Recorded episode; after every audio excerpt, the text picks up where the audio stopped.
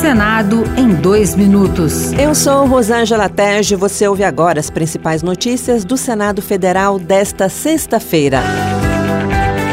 O Senado analisa projeto que cria medidas para evitar a evasão escolar de mães e pais adolescentes. De autoria da senadora Augusta Brito, do PT do Ceará, o texto estabelece como dever do Estado a garantia de condições de acesso e permanência na escola nesses casos, como a oferta de creches e espaços lúdicos adequados no próprio ambiente escolar. Define ainda multa caso responsável pelo estabelecimento educacional deixe deixe de acolher a mãe ou pai estudante quando precisarem ficar com o filho. E a gente foi percebendo que esse fator é muito forte do que se diz também a questão do desenvolvimento dessa família, conseguir realmente avançar na vida e diminuir a pobreza. A Comissão de Direitos Humanos aprovou o projeto que cria medidas para prevenção de afogamento infantil. No Brasil, o afogamento é a segunda maior causa de morte entre 5 e 14 anos. O texto define medidas medidas como manter a criança à distância de um braço da piscina, mesmo na presença de um guarda-vidas, treinamento de profissionais especializados e a utilização de equipamentos de segurança. Segundo a senadora Jussara Lima, do PSD do Piauí, a medida pode evitar grande parte dos afogamentos. Falamos de milhares de crianças e adolescentes que morrem ou ficam sequeladas anualmente. A supervisão adequada e outras medidas sugeridas na proposição pode evitar a grande maioria dessas trágicas ocorrências.